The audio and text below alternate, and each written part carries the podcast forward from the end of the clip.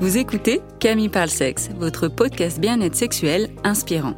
Je suis Camille Bataillon, sexologue clinicienne. Dans ce podcast, vous l'aurez compris, je parle de sexe, de la sexualité au sens large.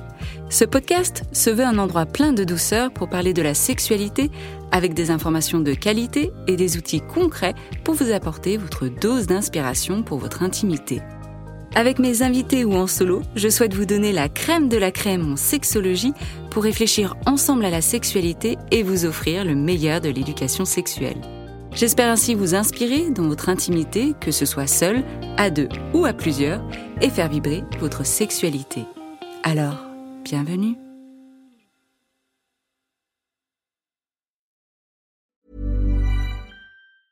I'm Sandra, and I'm just the professional your small business was looking for. But you didn't hire me, because you didn't use LinkedIn Jobs. LinkedIn has professionals you can't find anywhere else, including those who aren't actively looking for a new job, but might be open to the perfect role, like me. In a given month, over 70% of LinkedIn users don't visit other leading job sites. So if you're not looking on LinkedIn, you'll miss out on great candidates, like Sandra. Start hiring professionals like a professional. Post your free job on linkedin.com/achieve today. Ever catch yourself eating the same flavorless dinner 3 days in a row? Dreaming of something better? Well, HelloFresh is your guilt-free dream come true, baby. It's me, Keke Palmer. Let's wake up those taste buds with hot, juicy pecan-crusted chicken or garlic butter shrimp scampi. HelloFresh. Stop dreaming of all the delicious possibilities and dig in at HelloFresh.com. Let's get this dinner party started. Quality sleep is essential. That's why the Sleep Number Smart Bed is designed for your ever-evolving sleep needs. Need a bed that's firmer or softer on either side? Helps you sleep at a comfortable temperature? Sleep Number Smart Beds let you individualize your comfort, so you sleep better together. J.D. Power ranks Sleep Number #1 in customer satisfaction with mattresses purchased in-store. And now, save 50% on the Sleep Number Limited Edition smart bed for a limited time. For J.D. Power 2023 award information, visit jdpower.com/awards. Only at a Sleep Number store or sleepnumber.com. Hey, bienvenue sur Camille parle sexe podcast. C'est un épisode spécial aujourd'hui parce que c'est le dernier de la saison 1. Et oui, le dernier de la saison 1 avant qu'on se retrouve pour la rentrée de septembre. Et vous inquiétez pas, j'ai déjà plein d'épisodes sous le coude à vous proposer.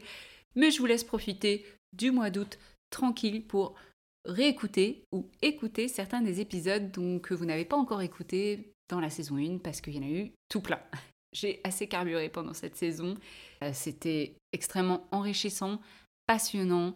J'ai pris énormément de plaisir de les enregistrer, d'apprendre, de rencontrer de nouvelles personnes, d'enregistrer avec des amis, avec des consoeurs, avec des collègues, d'avoir vos retours, de savoir à quel point ça a pu être impactant pour vous. Bref, merci encore une fois de votre présence, d'être là, de vos retours, de le partager autour de vous parce que c'est aussi grâce à vous, grâce à vos partages que le podcast grandit et qu'une saison 2 voit le jour prochainement en septembre. D'ailleurs, en septembre, je reprendrai la fréquence de toutes les semaines, comme il y a eu déjà ces derniers temps, mais parce que je kiffe tellement que je peux pas ne faire que une semaine sur deux. J'ai besoin de vous proposer des épisodes toutes les semaines. Donc j'espère que vous me suivez là-dedans. Et si c'est pas le cas, que vous prenez le temps à votre rythme d'écouter les épisodes qui vous intéressent pour ça. Aujourd'hui, du coup, je reçois Lyvia Cairo qui me fait l'honneur d'enregistrer ce dernier épisode de la saison 1. Elle enregistre cet épisode depuis la Guadeloupe et moi, je suis en Belgique. Et c'est peut-être le décalage horaire qui a fait qu'il y avait un décalage des fois dans notre conversation. Alors, peut-être que vous ne l'entendrez pas, j'ai pu faire du montage là-dessus. Mais moi, quand je vis cet épisode-là, j'arrive pas à être spontanée parce que du coup, il y a ce décalage entre nous. Donc, j'espère que vous ne le ressentirez pas. Mais c'est vrai que ça m'a des fois un peu déstabilisée. Il y avait des questions que je souhaitais poser et que, heureusement, à la fin, elle vient sur cette question fondamentale de la sexualité. Vous allez écouter tout ça. C'est super intéressant. On va parler de plein de choses, de ce qu'est une sexualité apaisée, des traumas, évidemment. Donc, prenez soin de vous. Si vous sentez que cet épisode n'est pas fait pour vous, vous pouvez vous arrêter là parce qu'on va parler des traumas. On va parler de la résolution de trauma, on va parler des bénéfices que ça a de venir travailler sur ces traumas. Et surtout, elle va nous donner 2 exercices très concrets pour venir apaiser son système nerveux, que ce soit dans la vie de tous les jours ou même dans sa sexualité. Je vous souhaite une très belle écoute et on se retrouve à la toute fin. Quand on fantasme sur la sexualité, on l'envisage comme épanouissante, satisfaisante, pleine d'orgasmes et de folie en tout genre. Sauf qu'on le sait bien, ce fantasme est loin d'être une réalité pour certaines personnes, surtout quand des traumas sexuels font barrière à cette vie intime. Comment retrouver le chemin d'une sexualité apaisée tout en cheminant sur la résolution des traumas ? Cet épisode va parler de trauma, donc écoutez-le seulement si vous le sentez et n'hésitez pas à faire appel à des psys, des sexologues si le besoin se fait sentir. Pour ce sujet ô combien important, j'ai la chance de partager mon micro avec Lyvia Cairo. Lyvia est coach en sexualité et en résolution des traumas. Je me souviens de l'avoir découvert il y a quelques années lorsqu'une très bonne copine avait suivi une de ses premières formations en ligne. Lyvia accompagne les femmes à avoir une sexualité plus légère, épanouie et apaisée, notamment après des événements traumatiques. Elle est également l'autrice de plusieurs ouvrages et vit en Guadeloupe avec son chéri et tous ses animaux. Lyvia, bienvenue sur le podcast. Merci, très heureuse d'être parmi vous. Bah, je suis ravie de t'avoir sur le podcast aussi, Lyvia, parce que comme je disais en intro, ça fait un moment que je te suis. Je vois aussi ton évolution, tous tes cheminements et c'est super inspirant. Donc, merci pour ton travail. Merci et ton podcast d'ailleurs, Sacrée Sexualité. Alors, tout d'abord, ça ressemble à quoi une sexualité apaisée ? Je dirais qu'une sexualité apaisée, c'est pour moi l'opposé d'une sexualité que je dirais anxieuse, tu vois. Quand je pense à apaiser, je pense au fait que ta sexualité est un endroit où tu te sens détendu, relaxé, où tu peux être toi-même, où c'est joyeux. Et c'est vrai que c'est différent de ce qu'on peut entendre comme une sexualité qui soit époustouflante, avec plein d'orgasmes. En fait, ce que je recherche d'abord pour mes clients, c'est d'avoir cette paix, cette tranquillité, cette sérénité dans la sexualité. Et ensuite, on va aller vers plus d'intensité. Mais c'est souvent parce que pour certaines personnes, la sexualité est source de grosse anxiété, de peur, de stress, de blocage, d'inquiétude, de disputes, d'incompréhension. Et donc, l'idée, c'est de quitter toute cette lourdeur et d'aller vers quelque chose de léger, qui soit pétillant, qui soit joyeux, qui apporte quelque chose de relaxant dans la vie personnelle et dans la relation. Donc, c'est pour ça que je parle de sexualité apaisée. J'aime bien ce terme parce qu'effectivement, on le voit pour beaucoup de personnes, c'est pas du tout une partie de plaisir, c'est très stressant, c'est anxiogène et pour toutes les raisons que tu as évoquées.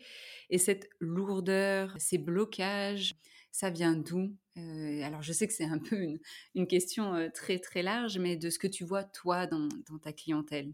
Ça dépend des personnes, tu vois, ça va dépendre parce que j'ai vraiment des chemins de vie qui sont très très variés.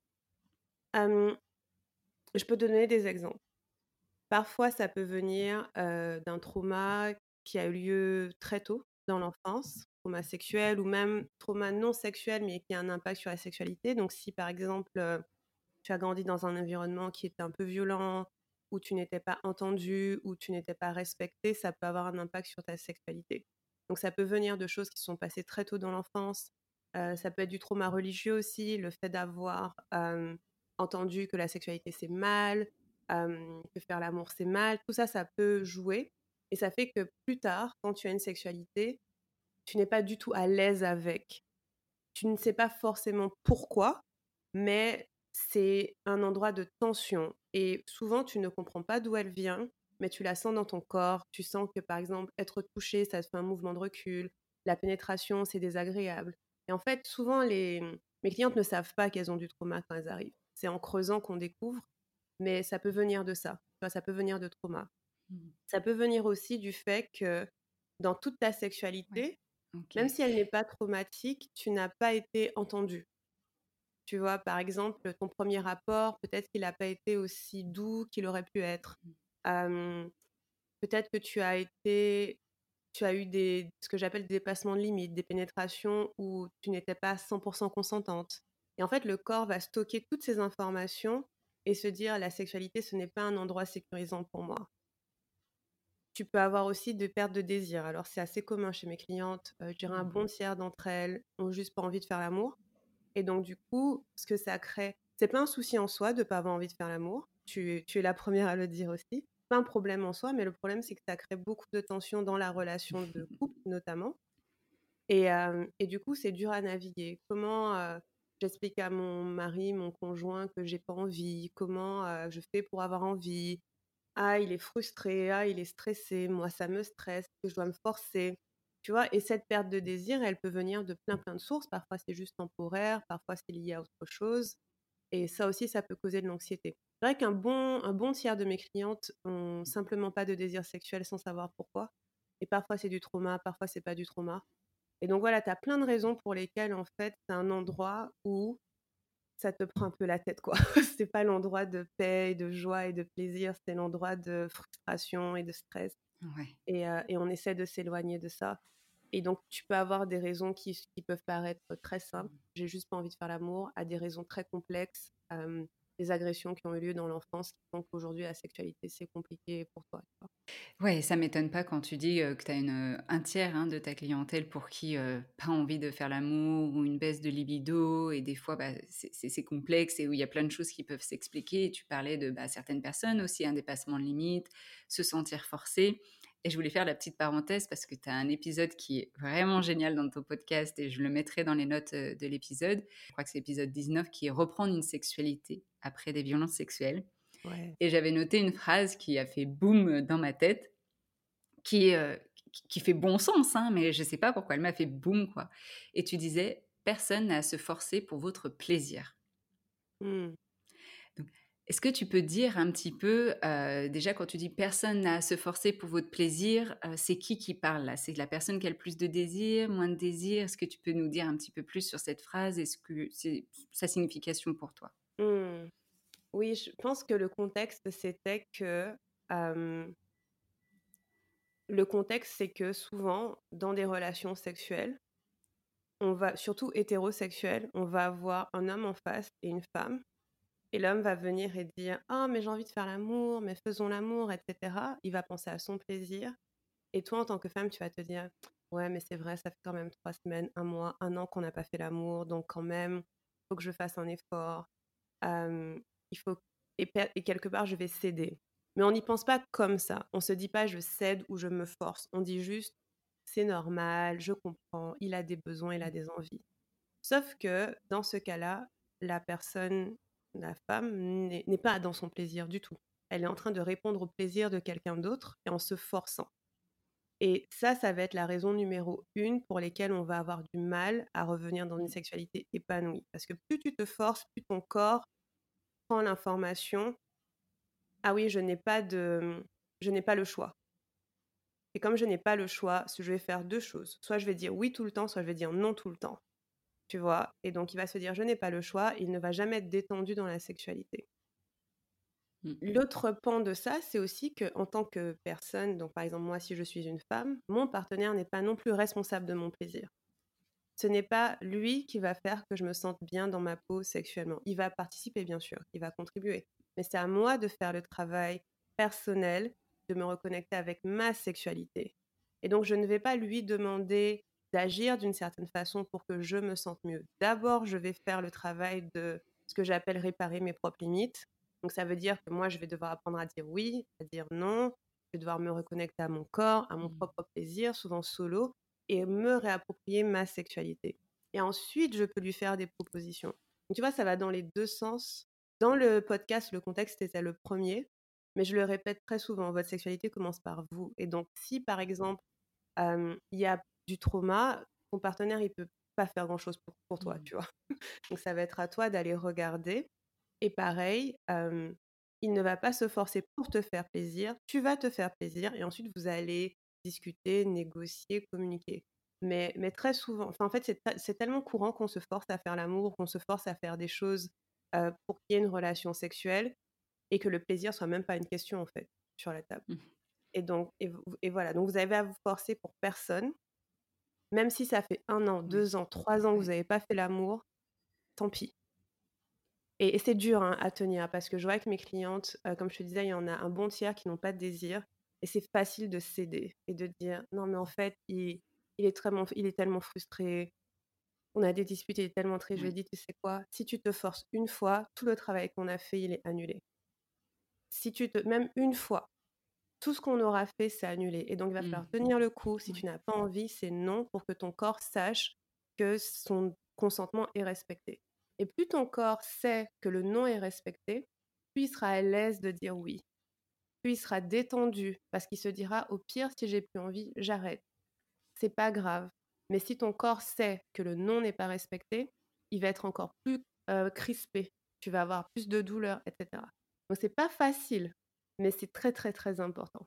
Ça change tout. Voilà, je t'ai donné un peu les deux faces par rapport à cette question. Je suis d'accord, et il y a plein de trucs à rebondir, et on reviendra aussi bien sûr sur ce qui est les traumas aussi, mais avant, oui, je sais pourquoi cette phrase, elle m'a fait boum, cette phrase de personne à se forcer pour votre plaisir. Là, tu t'adressais évidemment aux hommes, et aux hommes qui ont le plus de désir, parce qu'on a tendance à souvent s'adresser aux femmes et aux personnes qui ont moins de libido, et rarement en fait aux personnes, parce que comme tu disais, en fait, on est chacun responsable de son désir, de son plaisir. Mais c'est vrai que dans les podcasts ou dans les médias, c'est rare qu'on vient s'adresser aux deux personnes, tu vois, du couple. Or, c'est une dynamique aussi de couple, et comment on gère cet écart aussi. Donc, je pense que c'était pour ça que ça m'avait fait boum. Ouais. La deuxième, c'était effectivement, chacun est responsable de son désir, de son plaisir. Et quand on dit responsable, c'est pas coupable, mais c'est ça m'appartient. Hein. S'il y a effectivement... si je ne suis pas à l'aise dans ma sexualité, alors oui, mon partenaire ou ma partenaire peut m'aider à contribuer là-dedans, mais c'est déjà à moi de faire ce travail-là aussi personnel.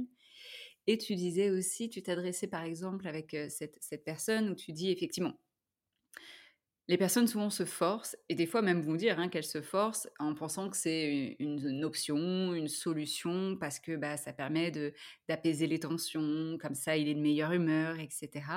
Mais en fait, comme tu le dis et comme je le dis souvent, c'est délétère sur du long terme, parce que le corps, en fait, c'est encore un dépassement de limites. Donc tu lui dis de tenir bon, tenir bon. Et je me dis, mince, oui, c'est dur pour elle, mais est-ce qu'à un moment aussi, tu t'adresses par exemple au partenaire ? Est-ce qu'il y a un moyen aussi d'inclure des fois le partenaire là-dedans, qui lui n'est pas dans tout ça, dans tout ce cheminement-là aussi ? C'est une vraie problématique. Alors moi, je suis souvent fâchée avec les hommes. Donc à chaque fois que je parle d'eux, c'est pour les recadrer, tu vois. Donc quand je parle à mes clientes, très souvent, c'est un peu de recadrage, parce que des fois, elles me racontent des choses sur un gars. Je lui fais, tu sais quoi, ton gars, tu vas l'asseoir et tu vas lui parler, parce que ça, c'est pas possible. Mais en fait, ce que j'observe qui fonctionne bien, et ce que je leur dis souvent, c'est que la première étape, si par exemple tu veux que ton partenaire participe à ton soin et au fait que tu ailles mieux, c'est que vous soyez d'accord sur l'engagement d'avoir une meilleure sexualité à deux. Parce que ce que j'observe, c'est que donc je travaille, je dis pour l'instant exclusivement avec des femmes, et du coup elles vont faire le travail de se reconnecter avec son corps, et souvent elles arrivent à un stade où elles peuvent se donner du plaisir toutes seules, elles sont à l'aise toutes seules, on a fait lâcher pas mal de traumas, et elles se posent la question de maintenant comment j'inclus mon partenaire. Génial. Et il y a des exercices, en fait, qu'on peut faire, des exercices de consentement qui font qu'on l'inclut doucement. Mais ça ne marche que si lui aussi est engagé dans la démarche. Ça ne marche que si tu lui as demandé s'il est d'accord.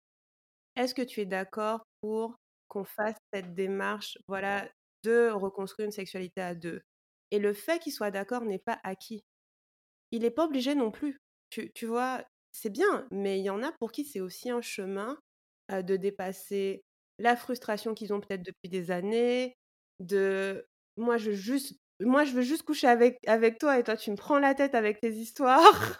Tu vois, ils sont juste là, moi je veux juste qu'on le fasse, pourquoi tout ça ? Exactement, combien on l'entend ça. Mais ouais, et je leur dis, il faut que pourquoi c'est si compliqué ?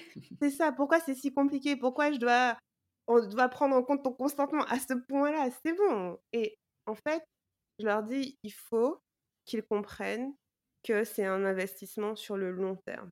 Et ça peut aller très vite, dans le sens où plus ils sont d'accord vite, plus ça va aller vite.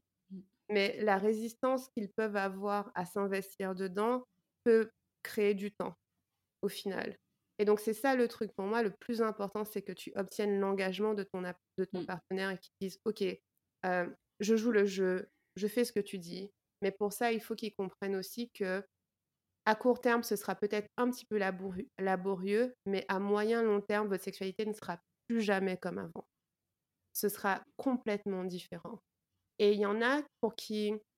J'ai des couples, du coup, donc des clientes qui me parlent de leur partenaire où ça marche hyper bien, ils ont super bien compris, maintenant ils ont une sexualité du feu parce que le gars, il s'est engagé vite. Et puis, il y en a où il y a un peu de résistance en face et ce qui marche, c'est en discuter, leur expliquer la démarche. Et parfois, elles ont envie de céder, elles disent « je comprends, il est triste, il est frustré, je sais, mais pense long terme ». À long terme, si tu te forces, vous aurez tout perdu. Par contre, si tu prends le temps de discuter avec lui, lui expliquer la démarche, lui dire « c'est peut-être long, mais en fait, ce sera peut-être pas si long. Peut-être qu'en 1 semaine, 2 semaines, tout va basculer, on ne sait pas. Mais j'ai besoin que tu joues le jeu avec moi. » Alors, il peut comprendre. Mais c'est le truc, c'est ça, c'est que souvent, les hommes, ils veulent juste que ça marche, mais... Si c'était facile, ça se saurait, tu vois. Ouais, ils ont du mal à comprendre ou des fois ils se disent « oui, pourquoi c'est si compliqué ?» ou « j'ai pas envie d'avoir des conseils d'une tierce personne, c'est intime, etc. » Donc on sait que ça peut être challengeant. Du coup, je voulais te demander, maintenant qu'on parle des traumas, puisque dans le titre que tu as choisi, c'est « Sexualité apaisée et résolution des traumas ». Alors, qu'est-ce que pour toi un trauma et comment tu peux l'expliquer aux personnes qui ne connaissent pas ce que c'est ou qui ont du mal à définir ce que c'est? D'accord. Donc, le trauma, il y a plusieurs définitions. Ce n'est pas mes définitions, c'est des définitions qui existent. Mais il y a plusieurs façons de le voir. Première façon, c'est comme une peur de mourir emmagasinée dans le corps. Et je vais t'expliquer pourquoi. Le trauma, c'est spécifiquement une peur de mourir emmagasinée dans le corps. C'est-à-dire qu'à un moment dans ta vie, il s'est passé un événement, tu as eu peur de mourir et cette peur ne s'en est jamais allée. Et donc, ce qui se passe, c'est que ton corps l'a emmagasinée et à chaque fois que tu es dans une situation qui lui rappelle cet événement, il va se déclencher. Et là, tu vas avoir ce qu'on appelle des réactions traumatiques. Donc, si j'ai été agressée sexuellement, plus ou moins violemment, peu importe, et que j'ai eu peur de mourir, que ce soit physiquement ou même dans mon âme, dans mon corps, quelque chose a eu peur de mourir, je vais, si ce n'est pas résolu, je t'expliquerai tout à l'heure la résolution, si ce n'est pas résolu, je vais garder cette peur. Et donc, quand quelque chose qui ressemble à ça m'approche, je vais déclencher et je vais avoir une réaction traumatique qui est comme un réflexe qui va être soit... Je m'anesthésie, soit j'éclate en pleurs, soit je deviens agressive, etc. Ça, c'est la première façon de le voir. Ce qui est important aussi sur le trauma, c'est que ce n'est pas l'événement qui compte, c'est l'impact de l'événement. Et donc, quelque chose qui peut sembler anodin à quelqu'un peut être très violent pour toi, tu vois. Et donc, tu as des personnes qui ont été violées qui n'ont pas de trauma sexuel parce qu'en fait, elles n'ont pas eu cette peur de mourir. Elles ont été prises en charge assez rapidement pour ne pas l'emmagasiner, pour comprendre que c'était juste un événement et que ça ne se reproduira peut-être plus jamais.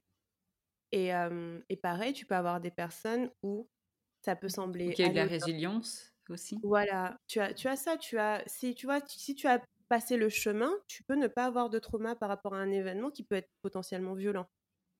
Tu vois, si tu as fait le chemin, tu peux ne pas emmagasiner de trauma. Ça dépend vraiment de comment ton corps a réagi et comment tu as été prise en charge. Et l'autre chose aussi, c'est que tu peux avoir un événement tout à fait anodin.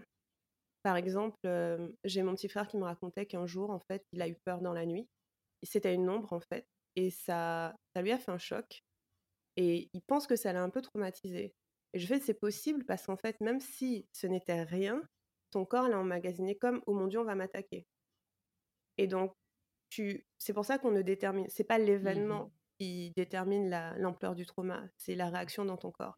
Donc, c'est pour ça qu'on ne peut pas comparer les agressions sexuelles. Tu peux pas dire, elle a été violée, c'est pire qu'un attouchement. Ça n'a aucun sens parce qu'au final, ce qui compte, c'est quel est l'impact que ça a eu sur le corps de la personne.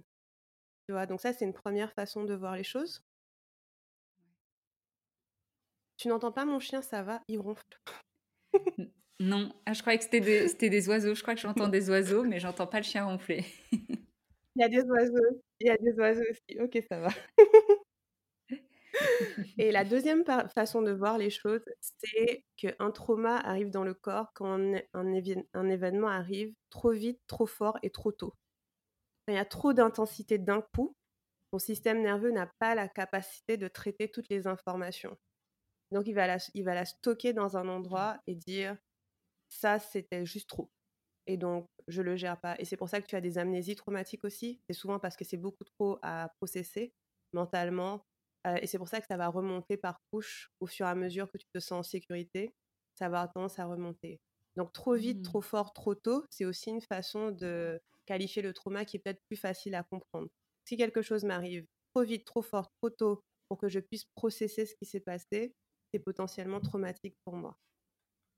Après, le trauma n'est pas une mauvaise chose. C'est une réaction du système nerveux pour te protéger dans le futur. C'est-à-dire qu'il se dit « cette chose était dangereuse, je vais faire attention dans le futur pour qu'elle ne se reproduise pas ». Donc, je vais avoir ces réactions qui sont traumatiques. Et tout le chemin de résolution des traumas, c'est apprendre à ton corps que cet événement est passé, qu'il n'existe plus et que tu es en sécurité.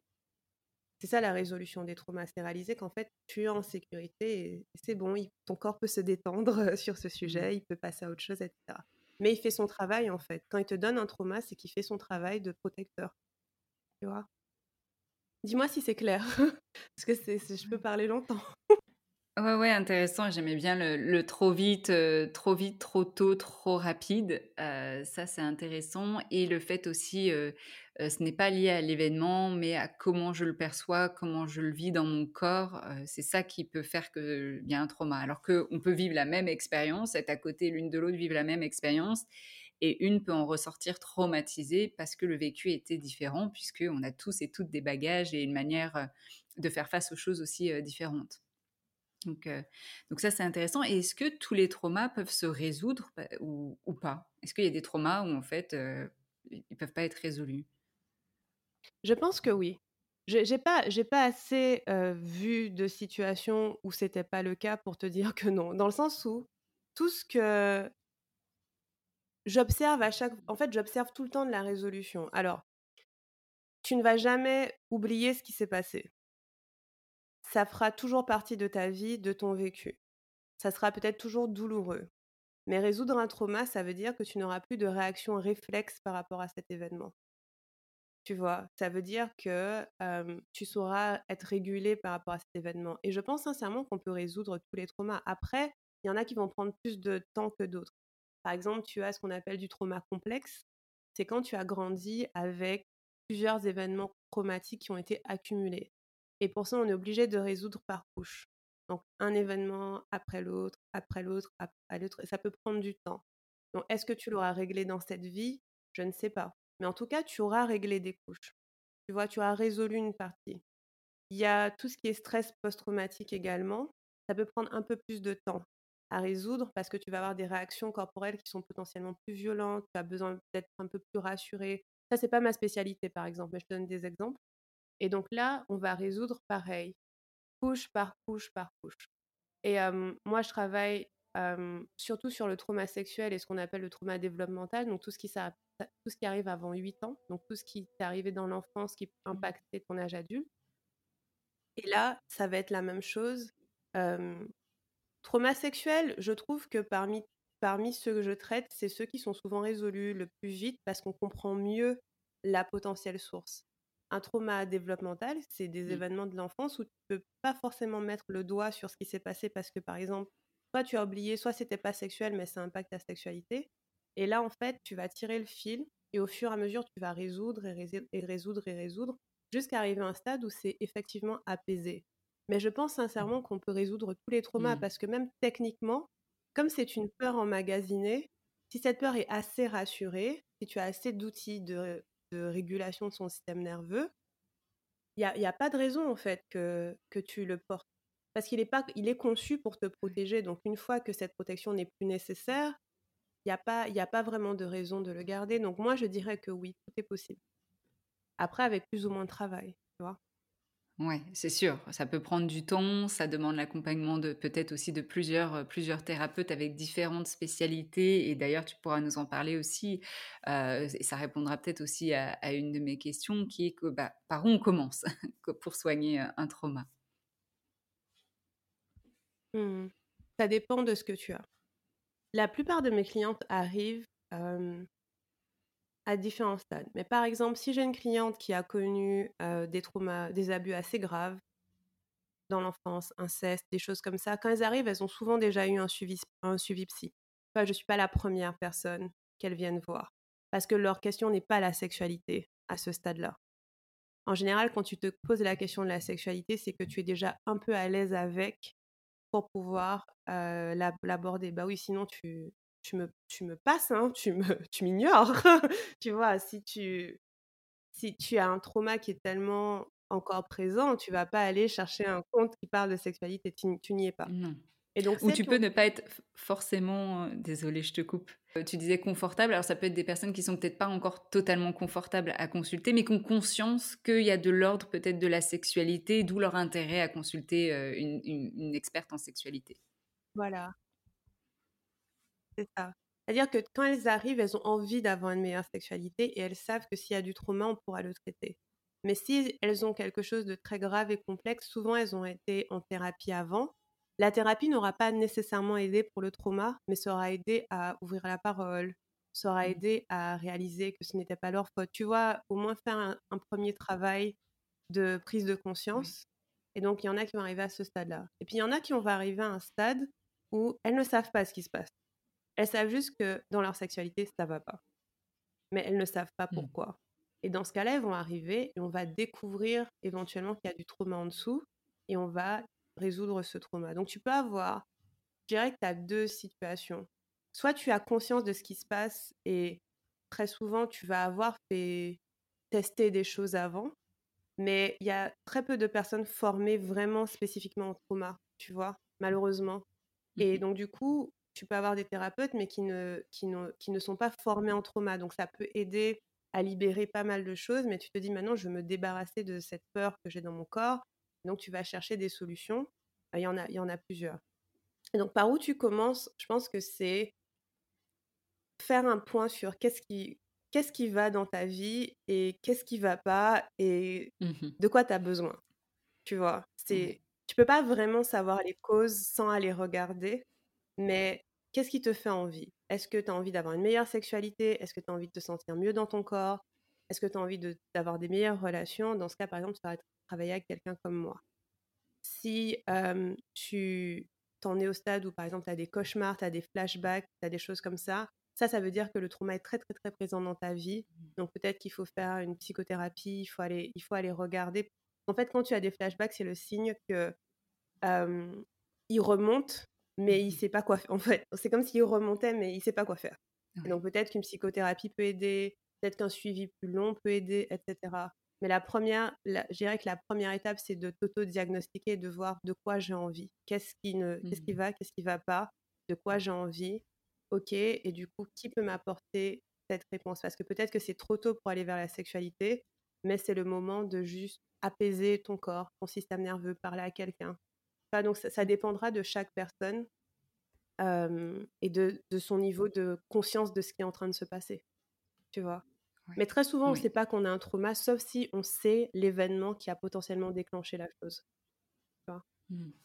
Oui, et ça d'ailleurs pour les personnes qui se retrouvent encore dans des flashs ou des choses, une émotion encore très intense, il y a l'épisode numéro 27 sur la sexologie post-traumatique avec Caroline Fierens qui elle est spécialiste en trauma aussi, et tu le fais bien aussi de le dire, pas tous les sexologues sont spécialisés dans le trauma, moi la première, hein, quand il y a des traumas encore très vifs, je délègue et je passe à des experts là-dessus. Parce qu'on rigole pas avec le trauma non plus. Il faut pas s'inventer expert en trauma si on n'a pas eu des formations là-dessus, parce que on peut faire plus de mal que de bien. Donc c'est bien de le rappeler. Carrément. Tu as un gros risque. Hein. Le premier risque, c'est un risque de retraumatisation. Et ça, si tu n'es pas formé, tu ne peux pas te rendre compte. Par exemple, une chose qu'on ne fait pas, c'est qu'on ne fait pas les gens raconter leurs événements. sauf dans un cadre précis thérapeutique où c'est dans un protocole où le thérapeute sait gérer chacun des aspects de ce que la personne va dire. Mmh. Par exemple, je ne demande pas à mes clients de me raconter dans le détail ce qui s'est passé parce que ça court un risque de les retraumatiser. Oui. Et ça, c'est un risque qui est assez facile parce que tu te dis, la personne, elle va pas bien, qu'elle me raconte en fait. Qu'est-ce qui s'est passé quand tu as été agressée, etc. Ça n'a pas l'air si dangereux, mais en fait, si ça l'est. Mm. Parce que le cerveau ne fait pas la différence entre ce qui est réel et ce qui est imaginaire. Et donc, quand tu racontes une histoire passée qui est en fait imaginaire, il va potentiellement revivre les mêmes événements. Donc, on évite de faire ça. Tu vois, ce sont des choses comme ça auxquelles il faut faire attention. Faire attention aussi à ne pas forcer les gens dans une direction. C'est très lent et doux, le soin des traumas. Donc, il y a des styles de thérapie qui peuvent ne pas convenir. Tu vois, il y a des styles d'accompagnement qui peuvent ne pas convenir. C'est pas grave, parce que ça peut convenir pour autre chose. Tu vois, c'est pas un souci. Mais l'accompagnement en soins post-traumatiques ou en croissance post-traumatique, comme on dit, il a plein de petits codes et plein de petites règles qui ne sont pas communes. Et donc, quand tu ne les connais pas, tu cours le risque de déclencher les gens, en fait. Et c'est pour ça que c'est important de faire attention et d'aussi... j'en parlais avec une personne qui m'écrivait sur Facebook parce qu'elle a justement eu ce problème d'être traumatisée plusieurs fois parce qu'on lui demandait constamment de raconter son viol, qui est horrible. Et en fait, elle me disait qu'elle a fini par comprendre que c'est pas pareil de comprendre le trauma, donc d'être informée dessus et de travailler avec le trauma. Parce que tu peux comprendre en théorie ce que c'est. Tu peux comprendre en théorie, tu peux comprendre, oui, tel événement a causé ça, ça, ça. Mais travailler avec, c'est comme tenir entre tes mains une espèce de bombe, fragile. Il faut être hyper doux, hyper lent, hyper à l'écoute, hyper dans le sens de la personne. Moi, j'aime beaucoup, j'adore ça, tu vois, je kiffe. Mais c'était... Même moi, ça m'a un peu challengée de changer de style de coaching pour pouvoir aller dans ce sens-là. C'est très différent de ce que je faisais avant, tu vois. Un coaching moins direct, un coaching plus doux. Alors imaginons donc que je conviens, j'ai traité déjà mon trauma et c'est un peu moins vif. Et du coup, je peux être une de tes clientes. Comment tu m'accompagnes vers cette résolution du trauma ? Donc déjà, comme je te disais, la plupart de mes clientes ne savent pas qu'elles ont du trauma. Donc certaines savent, mais certaines ne savent pas. Et donc ce qui va se passer, donc on travaille essentiellement. Tu vois, donc c'est ça le petit piège, c'est qu'en fait, la plupart des gens ne savent pas que c'est le trauma qui régit leur réaction. T'en as qui savent, mais souvent, elles ont consulté avant, comme je te disais. Mais je dirais que la grande majorité ne sait pas si c'est du trauma. Elles vont me dire « Ah, il s'est passé ça dans mon enfance, mais je ne sais pas. » Et je vais leur dire « Soit ça crée du trauma, soit ça n'en a pas créé, mais on va aller voir. » Et comment on travaille ? Moi, je travaille de façon somatique, donc essentiellement par le corps, à 90%. Et ce qu'on va faire, c'est que tu viens avec une situation. Tu viens avec une situation du présent, pas du passé. Par exemple, la dernière fois, mon compagnon voulait faire l'amour et j'ai eu une envie folle de le repousser et de crier, de le taper. Ok, pas de souci. Forcément, tu comprends pas pourquoi tu réagis comme ça, il a rien fait de mal, le pauvre. Mais il dit pas de souci. Donc on va aller regarder, et quand je dis qu'on va aller regarder, c'est qu'on va descendre dans ton corps et sentir, ok, on se remet dans cette situation, qui n'est pas une source de trauma, qui est juste une réaction, tu vois. On se remet dans cette situation, comment c'est dans ton corps quand ton compagnon t'approche, si tu l'imagines là. Ah, je suis tendue de la gorge, j'ai le ventre qui tend, etc. Très bien. Donc il y a une source de stress, tu vois, il y a quand même du stress, il y a quelque chose. Et par exemple, je vais leur demander qu'est-ce que ton corps veut faire naturellement. Parce que c'est ça, le trauma, c'est souvent lié au fait que tu n'as pas pu compléter ce que ton corps voulait faire. Peut-être parce que tu étais tétanisée, peut-être parce que tu n'avais pas les moyens, etc. Et donc, tu n'as pas pu compléter. Et donc, je dis, qu'est-ce que tu aurais aimé faire ? Et là, elles vont dire, oh, j'aurais aimé le taper, j'aurais aimé crier, j'aurais aimé... Et je fais, crie. Et fais comme si tu le tapais. Mais c'est mon compagnon. Mais non, c'est pas ton compagnon. Fais comme si c'était lui, mais il est pas là. Tu vois. Et donc, tu vas faire le... Et beaucoup du travail, c'est ce qu'on appelle coopérer avec le corps. C'est qu'on va coopérer avec le corps. Et du coup, tu vas taper, tu vas crier. Et on a des exercices comme ça. Tu repousses un mur et tu dis non. On tape des coussins. On va faire ce qu'il faut pour que la personne sente qu'elle a pu réagir. Et une fois qu'elle a réagi, on va voir en dessous de ça qu'est-ce qui se passait. Est-ce que cette sensation est familière ? Oui, ça me rappelle quand j'étais petite et que ma mère me forçait à faire des choses que je voulais pas faire, genre, ou bien elle rentrait dans ma chambre sans ma permission, etc. D'accord. Et donc du coup, si on, par exemple, on va toujours pas, je ne demande pas de raconter l'événement, je ne demande pas le détail. On va redescendre dans le corps. Quelle partie de toi tu sens qui est présente à ce moment-là quand tu me parles de ta mère ? Je sens que dans mon ventre, il y a ça, ça. Est-ce que cette partie a une forme, une couleur, une texture ? Et parfois, c'est peut-être leur enfant intérieur qu'on n'a pas respecté, dont les besoins n'ont pas été remplis, qui veut juste s'exprimer. Tu vois, on va descendre couche par couche comme ça. Et on va arriver au stade où elle aura de la compréhension mentale, mais en étant passée par le corps. Donc ça, c'est un exemple très court, mais ça ressemble beaucoup à ça, à notre pratique. Et on va toujours aller dans le sens du corps. Toujours aller dans le sens de qu'est-ce que ton corps a envie de faire. C'est très invitant. Est-ce que ça, c'est confortable pour toi ? Et puis, on va aller visiter aussi. On va faire ce qu'on appelle de la pendulation. On va aller visiter l'intensité. Donc, un événement intense comme la dernière fois que j'ai repoussé mon copain. Et on va aller vers ce qu'on appelle de la ressource. Donc, on va apaiser le système nerveux. On va peut-être le faire penser à des choses agréables. On va le détendre, on va le relaxer pour qu'il ait un peu plus de capacité. Et ensuite, on va revisiter l'intensité. Parce que si on va directement dans l'intensité, ça peut faire beaucoup pour le système nerveux. Et donc, tu vois, quand je dis que c'est doux et lent, c'est parce qu'on va très lentement, on va très doucement. Et peut-être que dans une séance, on va résoudre un petit bout du truc, et puis la séance d'après, encore un petit bout, etc. etc. Donc ça, c'est une façon de travailler. L'autre chose aussi assez importante dans mon travail, c'est que je travaille en groupe, et on travaille avec ce que j'appelle des archétypes de résolution des traumas, donc qui m'ont été transmis par ma prof. Et chaque archétype a un rôle à jouer. Et donc, il y en a un qui régit les besoins, les limites, l'expression. Et donc, on peut faire ce travail en disant... Ok, ça ressemble à ton premier archétype, il s'appelle la graine d'âme sur les besoins. Et donc, on dirait que là, ton besoin n'a pas été entendu. Et la personne fait clic. En fait, à chaque fois, on va chercher dans le corps une compréhension pour le cerveau. Quand tu dis c'est en groupe, du coup, c'est avec plusieurs personnes et tu viens jouer avec ces archétypes. C'est ça, chaque personne va avoir ce rôle du besoin ou de choses comme ça. C'est ça ou c'est autre chose ? Non, pas nécessairement. Alors, okay. C'est donc le premier exemple que je t'ai donné, quand on passe par le corps, je le fais une personne à la fois. Donc, soit c'est quand je faisais de l'individuel, là, j'en fais plus. Soit si on fait un coaching, je coach chaque personne qui veut être coachée, on fait ça. Mais par contre, quand je traite le groupe, on va aller regarder chaque archétype. Par exemple, on va regarder un archétype par mois et on va faire un focus sur les besoins. Et par exemple, chaque archétype a une partie du corps, donc on va aller visiter une partie du corps et se dire, ok, qu'est-ce qu'il y a comme information dans mon corps par rapport à mes besoins, en quoi ils sont remplis, en quoi ils sont pas remplis. Quand je te parle du fait de remplir tes besoins à cet instant T, qu'est-ce qui s'active dans ton corps, tu vois. Quand je te demande d'imaginer, demander ce dont tu as besoin, qu'est-ce qui s'active dans ton corps et bam, ah non, j'ai mal au ventre, ah non, j'ai mal à la gorge, non, tu vois. Et c'est ça qu'on va faire. Donc, c'est soit je peux focus individuellement sur chaque personne, tu vois.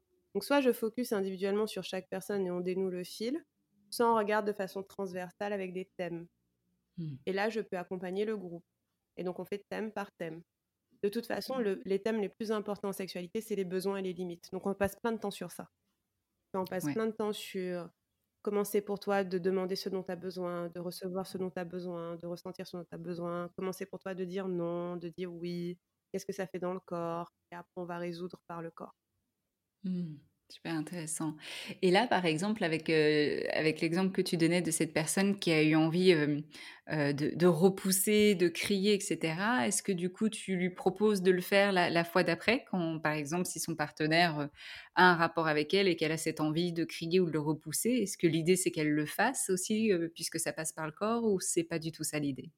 Non, parce que techniquement, elle aura plus envie de le faire puisqu'elle l'aura fait. Tu vois, comme elle l'aura fait en session, elle aura plus envie de le faire. Donc, l'idée, c'est de ne pas avoir ces réactions traumatiques avec les autres gens. Tu vois, c'est de les avoir en sécurité avec nous-mêmes. Et donc, très souvent, faire ça va apaiser le système nerveux et va faire que cette personne pourra dire à son compagnon ou à sa compagne, en fait, j'ai réalisé que quand tu m'approches comme ça, ça me fait me sentir comme ça. Et donc, peut-être que la prochaine fois, on peut faire autrement, on peut avoir une conversation, etc. Donc, non, tu n'as pas à avoir cette réaction avec ton partenaire, puisque souvent, tu l'auras eu avec toi-même, en fait. Tu vas apaiser ton système nerveux assez pour avoir une conversation avec lui. Mais par contre, bien sûr que si tu veux pas, tu dis non. Mais tu n'auras pas besoin de le taper et tout, tu vois. Donc, c'est apprendre aussi, leur apprendre à dire non. Parce qu'on a ce qu'on appelle un système nerveux social qui fait qu'il y a plein de réactions qu'on ne fait pas parce que c'est pas bien dans la société. Si on était des animaux sauvages, on aurait beaucoup moins de trauma, parce que les animaux sauvages ont beaucoup moins de trauma parce qu'ils n'ont pas cette espèce de filtre social qui fait qu'on se comporte d'une certaine façon. Mais nous, comme on a un filtre social, si mon boss me parle mal, je ne vais pas lui crier dessus, mais je vais garder ça en moi. Et donc, je vais aller crier chez moi ou dans ma douche ou sur un coussin. Comme ça, la prochaine fois que je le vois, j'ai plus envie de crier sur lui. Tu vois ? Donc, c'est plutôt comme ça. Parce que de toute façon, on se prive de beaucoup de réactions juste parce que socialement, ça passerait pas. Tu vois ? Oui. Et que du coup, avec cet exemple de j'ai envie de crier sur mon boss, mais je vais pas le faire, bah, y en a aussi des fois qui vont justement crier sur leur partenaire, tu disais, voilà, il y en a qui arrivent, et grâce à ce travail thérapeutique, de pouvoir extérioriser d'une façon saine. Mais justement, les personnes qui n'ont pas fait ce travail-là vont l'extérioriser sur les autres. C'est ça. C'est comme si, on peut prendre l'exemple du travail. Imagine, ton boss te crie dessus tous les jours. Ça peut devenir traumatique. Parce que si tu es encore là, c'est que tu as peur, tu vois. Ça peut devenir traumatique. Si ton boss crie sur toi tous les jours, si tu travailles énormément, etc. Et donc, tu vas avoir ce qu'on appelle des réactions traumatiques. Et donc, si ton partenaire te fait ne serait-ce qu'un peu penser à ton boss comme il te parle, bam, tu vas avoir une réaction traumatique et tu vas crier sur lui. Ou ça peut être l'inverse, ça peut être que tu vas t'anesthésier face à lui, tu vas t'écraser face à lui, tu vas faire, tu sais quoi, je ne vais pas faire de vagues, tout ce qu'il me dit, j'accepte. Et donc, ni l'un ni l'autre n'est bon parce que tu n'es pas pleinement toi.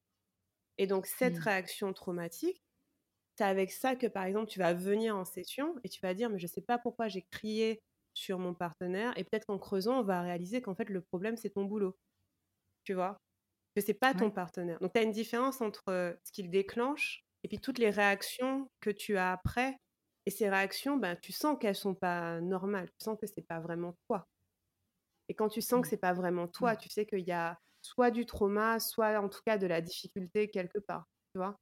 Et donc, important aussi d'en avoir conscience pour se dire, effectivement, il y a peut-être des choses à creuser derrière. Parce que souvent aussi, les personnes en ont conscience et le regrettent après coup et aimeraient pouvoir travailler dessus tout de suite et ne pas avoir cette réaction-là. Et donc, si je comprends bien, la résolution de trauma, en fait, l'objectif, l'intention, c'est de venir apaiser le système nerveux. C'est en apaisant le système nerveux qu'on va venir aussi apaiser ce trauma, voire le faire disparaître. Exactement. C'est essentiellement ça. Justement, dans ces outils que tu partages en séance pour venir apaiser le système nerveux, je ne sais pas si tu as un outil préféré ou auquel tu adores partager et dont tu vois aussi des bons résultats, j'aime pas trop ce terme, mais que tu aimes bien, un outil que tu aimes bien pour apaiser le système nerveux. Donc, il y a deux choses principales, je dirais, qui sont la base. Un, c'est la ressource. C'est ce dont je t'ai parlé tout à l'heure, c'est penser à quelque chose d'agréable pour apaiser. Et donc, ce qu'on va faire, c'est que, par exemple, je vais te dire, imagine un lieu ou un endroit ou une personne qui te fait te sentir vraiment bien ou qui t'apporte tout ce dont tu as besoin. Et donc, tu vas peut-être imaginer la mer. Tu imagines la mer. Ok, très bien. Ensuite, comment j'ai envie d'interagir avec la mer ? Est-ce que je vais dans l'eau ? Est-ce que je regarde la mer ? Est-ce que je flotte sur la mer ? Et une fois que j'ai choisi, ben je flotte sur la mer. Et là, en fait, la question, c'est, tu t'imagines flotter sur la mer et puis tu te dis, OK, qu'est-ce que ça fait à mon corps d'être sur la mer ? Donc, tu vas descendre dans le corps et tu vas vraiment ressentir comme si tu étais le fait de flotter sur la mer. Ça va ressourcer ton corps. Mais ce que ça fait, c'est que ça donne une plus grande capacité à ton système nerveux de vivre la difficulté après, de vivre l'intensité après. C'est comme si tu es littéralement ressourcé, en fait. Et donc, tu es moins stressé, moins anxieux, et donc tu peux plus aller affronter ce qui est difficile. Et donc, ta ressource, ça peut être la nature, ça peut être un animal, par exemple, ça peut être que tu t'imagines caresser un gros chat, ça peut être une divinité, si tu crois en certaines divinités, ça peut être un arbre, ça peut être un ancêtre, et en fait, quoi que ce soit qui peut, en te connectant à lui, et par le corps, pas que par le cerveau. Hein. C'est pas que de la visualisation mentale, c'est vraiment par le corps. Qu'est-ce que ça fait à mon corps d'être connecté à cette ressource ? Et tu vas rester dedans, et tu vas te dire, ok, maintenant que j'ai fait ça, je peux aller vers ce qui est qui est compliqué pour moi. Et après, si tu peux, littéralement, tu peux te ressourcer en allant dans la nature, en caressant ton chat, tu vois, tu peux avoir des choses comme ça, mais parfois, on n'a pas forcément accès. Et donc ça, c'est, la ressource, c'est la base. C'est-à-dire qu'on n'accompagne pas sans ressourcer avant, parce que si tu ne ressources pas, ben, la personne, elle peut venir un peu fatiguée, stressée, etc. Et tu lui demandes de penser à la dernière fois qu'elle s'est disputée, ça fait beaucoup. Alors que si tu as bien ressourcé, elle peut y aller avec la sérénité. Ça, c'est la première chose qui est très facile à faire. Sincèrement, faites ce que j'ai dit, c'est pas plus compliqué que ce que j'ai décrit. Et l'autre chose, c'est une méthode qu'on appelle la méthode ABC. J'en parle un peu dans un podcast, mais je sais plus lequel. Mais en gros, en anglais, ça veut dire attunement, body-based et cooperation. Et c'est 3 étapes. Étape 1, attunement, ça veut dire en anglais alignement, genre je capte ce qui se passe dans mon corps. Donc, par exemple, je vais dire « j'ai mal à la tête ». Ok, j'ai mal à la tête, je me connecte à ce mal de tête. Peut-être ça me fait une barre dans le front, elle est grise, elle me gêne. Body-based, c'est donc je suis connectée, maintenant je vais vraiment me connecter à mon corps, je sens comment c'est dans ma tête, je ne pense pas, j'essaie de bloquer tout le mental, toutes les idées. Et voilà, j'admets que j'ai un mal de crâne, alors je sens sa forme, je sens sa couleur, je sens sa texture. Je vais vraiment prendre le corps. Ensuite, la coopération, c'est me demander qu'est-ce que mon corps a envie de faire naturellement. Donc peut-être que j'ai envie de frotter. Le mal de tête, c'est pas un bon exemple parce qu'il y a tellement de trucs différents. Mais vous voyez, mais vas-y. J'ai envie de frotter, j'ai envie de mettre du froid, j'ai envie de dormir. Tu vois, tu peux avoir plein de choses que ton corps a envie de faire. J'ai envie de dormir, il fait trop chaud. Et donc, je vais coopérer avec mon corps. Et en coopérant avec mon corps, je vais peut-être trouver une solution pour apaiser. Ou bien, ça peut être un truc moins, disons, pathologique qu'un mal de tête. Ça peut être que, oh là là, je sais pas, je viens de voir ma copine embrasser son copain, je sais pas. Et en fait, ça me serre la gorge, c'est horrible. Ok, ben, on va déjà se connecter à ça. Tu as la gorge serrée. Très bien, donc c'est l'étape 1, attunement, je me connecte à ça. Ensuite, on va explorer dans le corps. Quelle est la forme, la couleur, la texture de cette gorge serrée ? Alors peut-être que j'ai une espèce de bloc rouge, rigide, dégueulasse et tout. Ok, très bien. Troisième étape, qu'est-ce que mon corps a envie de faire ? Comment je coopère avec mon corps ? J'ai envie d'arracher ce bloc. Et donc peut-être tu t'imagines d'arracher comme ça. Ou bien des fois, tu t'imagines le vomir, je sais pas. Ça, peu importe. Ou bien tu t'imagines qu'ils font naturellement. Et en fait, ça, c'est la base de la résolution des traumas, comme je la fais en somatique. Je me connecte je me connecte à la sensation, je me connecte plus profondément à mon corps et je me demande qu'est-ce que mon corps veut faire et je coopère avec lui. Très souvent, on ne coopère pas avec notre corps, on va faire l'inverse de ce qu'il a besoin. Parce qu'on est occupé, on n'a pas le temps, c'est pas ce qu'il faut, etc.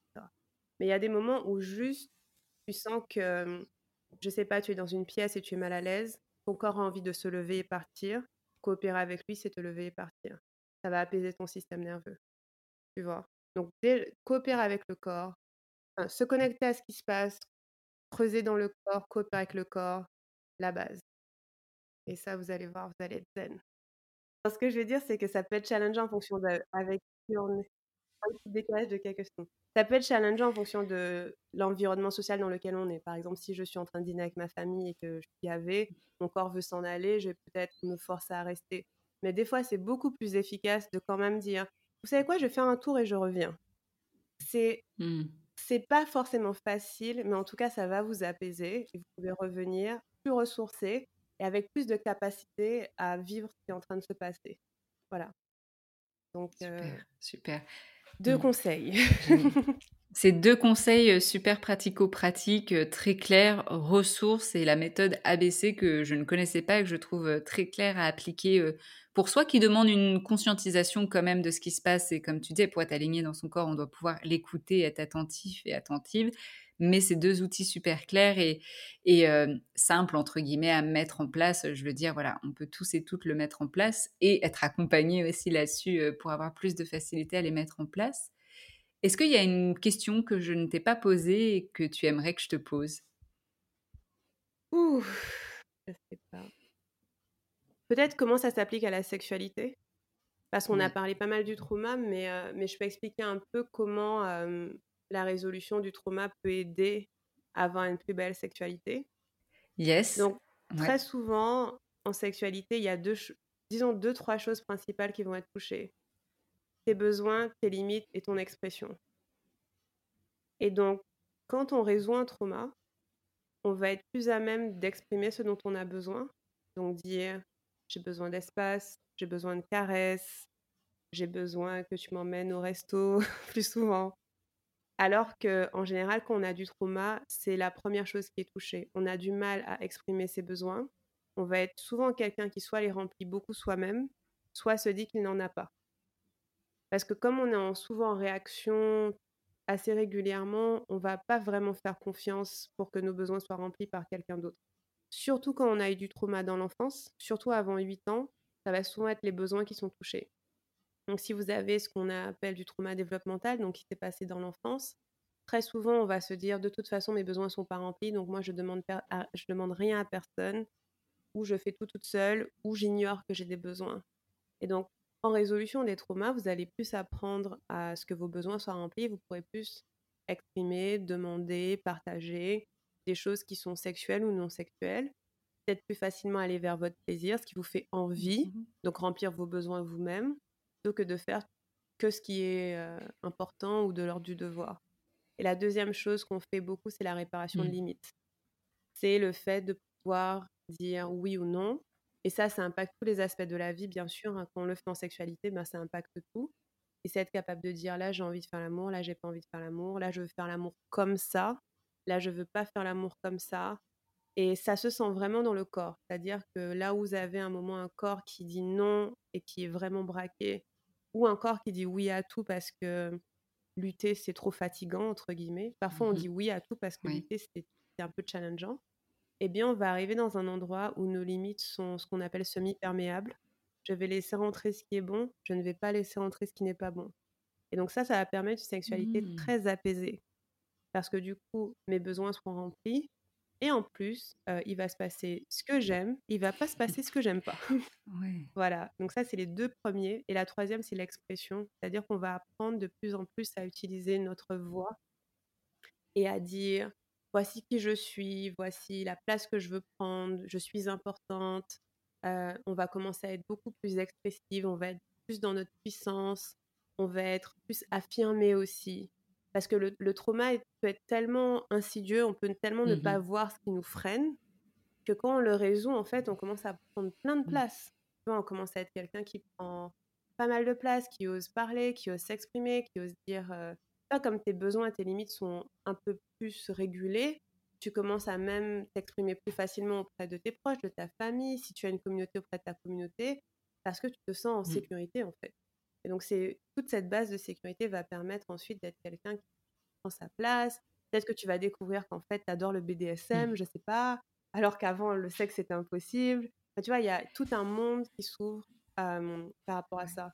Et donc pour moi, le fait de soigner son trauma, je trouve ça vraiment magique parce que tu passes de quelque chose qui potentiellement te fait souffrir, qui est difficile, à quelque chose de hyper joyeux, hyper fun. Et on parle de croissance post-traumatique, j'en parlais tout à l'heure. La croissance post-traumatique, c'est le fait qu'après avoir traversé un trauma, tu deviens encore plus grandi qu'avant. Parce que comme tu as été regarder des choses assez compliquées, une fois que c'est résolu, tu es encore plus puissant, tu es encore plus affirmé. Tu as le cœur grand ouvert et pour moi c'est ça que ça permet. Et après tu peux explorer tellement de choses, tu peux te faire plaisir, etc. Donc c'est pour ça que j'adore et moi j'ai vraiment une approche qui mêle plaisir et soin Et donc, tu as toute la partie plaisir et tu as toute la partie soin des traumas pour pouvoir aller justement dans ton plaisir. Mmh. Voilà. Waouh. Je pense que j'ai fait et tu as bien fait de rebondir là-dessus parce que c'est vrai que c'était important quand même. Donc, soigner son trauma, en fait, ça permet de lever plein de blocages et donc de découvrir finalement peut-être même un pan de soi, un pan de sa sexualité dont on n'avait même pas... imaginé parce que de par les expériences passées, les expériences traumatisantes. Et toi, ce que tu observes, c'est qu'une fois que ça s'est travaillé, en fait, il y a une croissance, il y a une expansion, il y a une puissance. C'est ça. Et une chose que je veux dire aussi, désolée, il y a tellement à dire, mais c'est que très souvent, quand on a du trauma, on croit que ça définit qui on est. Donc, on va beaucoup associer notre identité à ça. Mmh. On va dire, je suis quelqu'un qui a du mal avec le sexe, ou je suis quelqu'un qui se sent pas bien dans son corps. Mais quand tu soignes le trauma, tu réalises que ce n'est pas vrai, que c'est ce qu'on appelle une empreinte traumatique. C'est par-dessus l'essence de qui tu es. Et quand on résout du trauma, on arrive à l'essence de qui tu es. Et c'est là que tu réalises qu'en fait, t'es pas du tout coincé dans ton corps, t'as aucun problème, au contraire, tu es quelqu'un de hyper libre, hyper joyeux, hyper expressif, parce que c'était le trauma qui était par-dessus, qui quelque part te retenait. Et c'est pour ça que je trouve ça très beau, c'est parce que l'avant-après est magnifique, parce que il y a tellement de fois où on s'identifie à nos blocages, alors qu'en fait, non, c'est pas qui on est. Et voilà, donc tu vas passer de l'ombre à la lumière carrément, quoi. Mais tu vas être quelqu'un que tu connaissais peut-être même pas avant. Moi, ça, c'est trop bien. Ouais. Je peux en parler des heures. Oui. Mais j'adore t'écouter. C'est super enrichissant et on le sait à quel point c'est important de résoudre les traumas et on en voit plein en séance, en sexo évidemment. Et quand on voit à quel point ça peut transformer, que ça peut mettre du plaisir et du soin dans la sexualité, c'est tout ce qu'on souhaite. Donc merci pour ce travail-là. Et alors ma dernière question finale, si les personnes devaient retenir une chose, la première chose qui te vient en tête vis-à-vis de la résolution des traumas, qu'est-ce que ce serait pour toi ? C'est de coopérer avec votre corps. Toujours. De toujours aller dans son sens parce qu'il sait. Il sait stocker le trauma, mais il sait aussi le résoudre. C'est-à-dire que tout ce qu'il cherche, c'est à se sentir en sécurité. Et donc, s'il y a des situations où vous sentez que votre corps est mal à l'aise, écoutez-le, allez dans son sens et ça va l'apaiser. C'est comme s'il envoyait tout le temps des signaux d'alarme et moins on les écoute, plus ils sont forts. Par contre, quand on les écoute, il se dit « ça va, elle m'écoute, donc ça va aller ».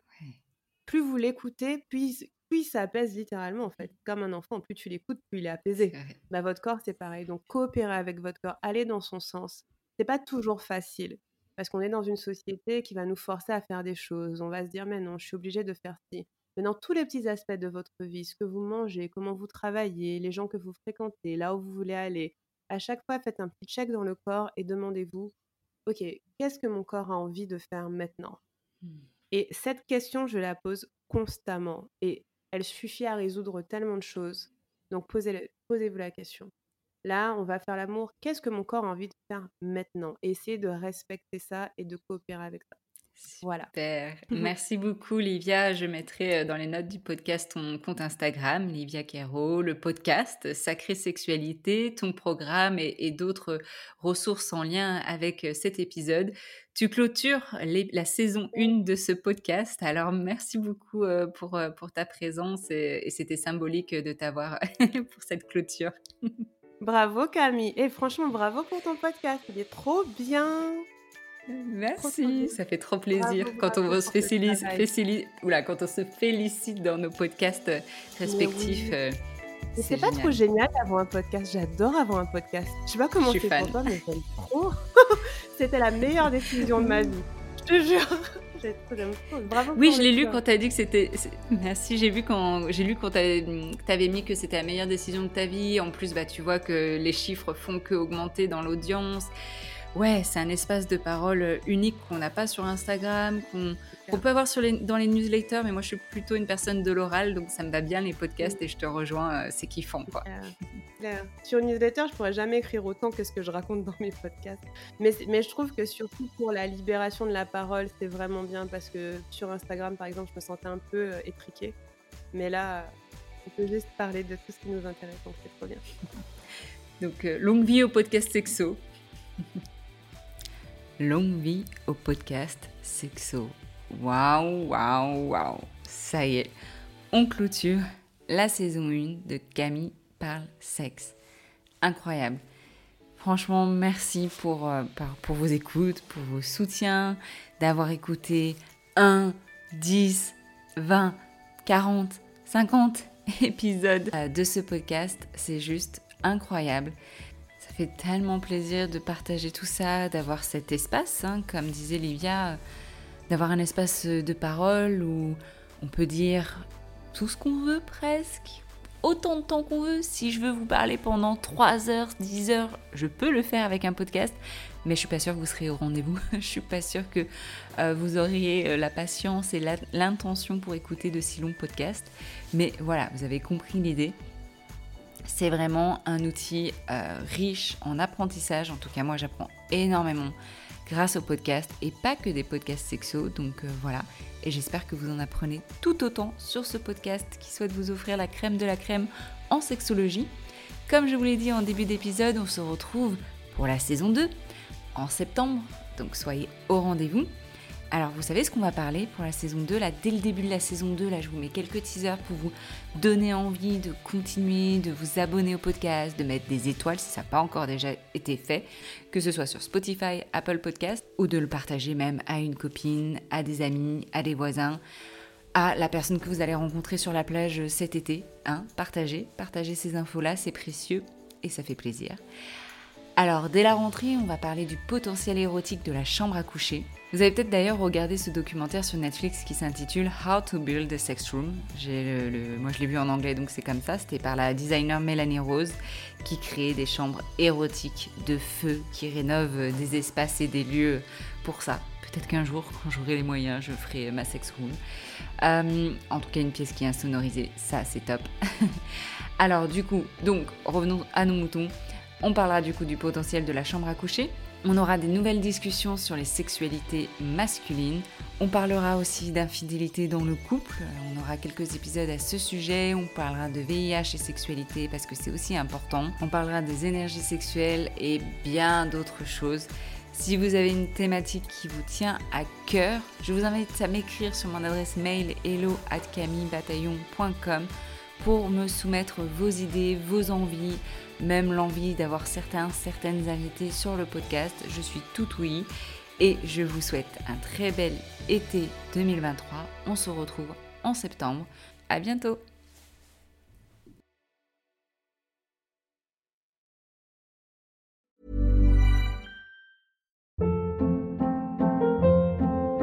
Hold up. What was that? Boring. No flavor. That was as bad as those leftovers you ate all week. Keke Palmer here. And it's time to say hello to something fresh and guilt-free. HelloFresh. Jazz up dinner with pecan-crusted chicken or garlic butter shrimp scampi. Now that's music to my mouth. HelloFresh. Let's get this dinner party started. Discover all the delicious possibilities at HelloFresh.com.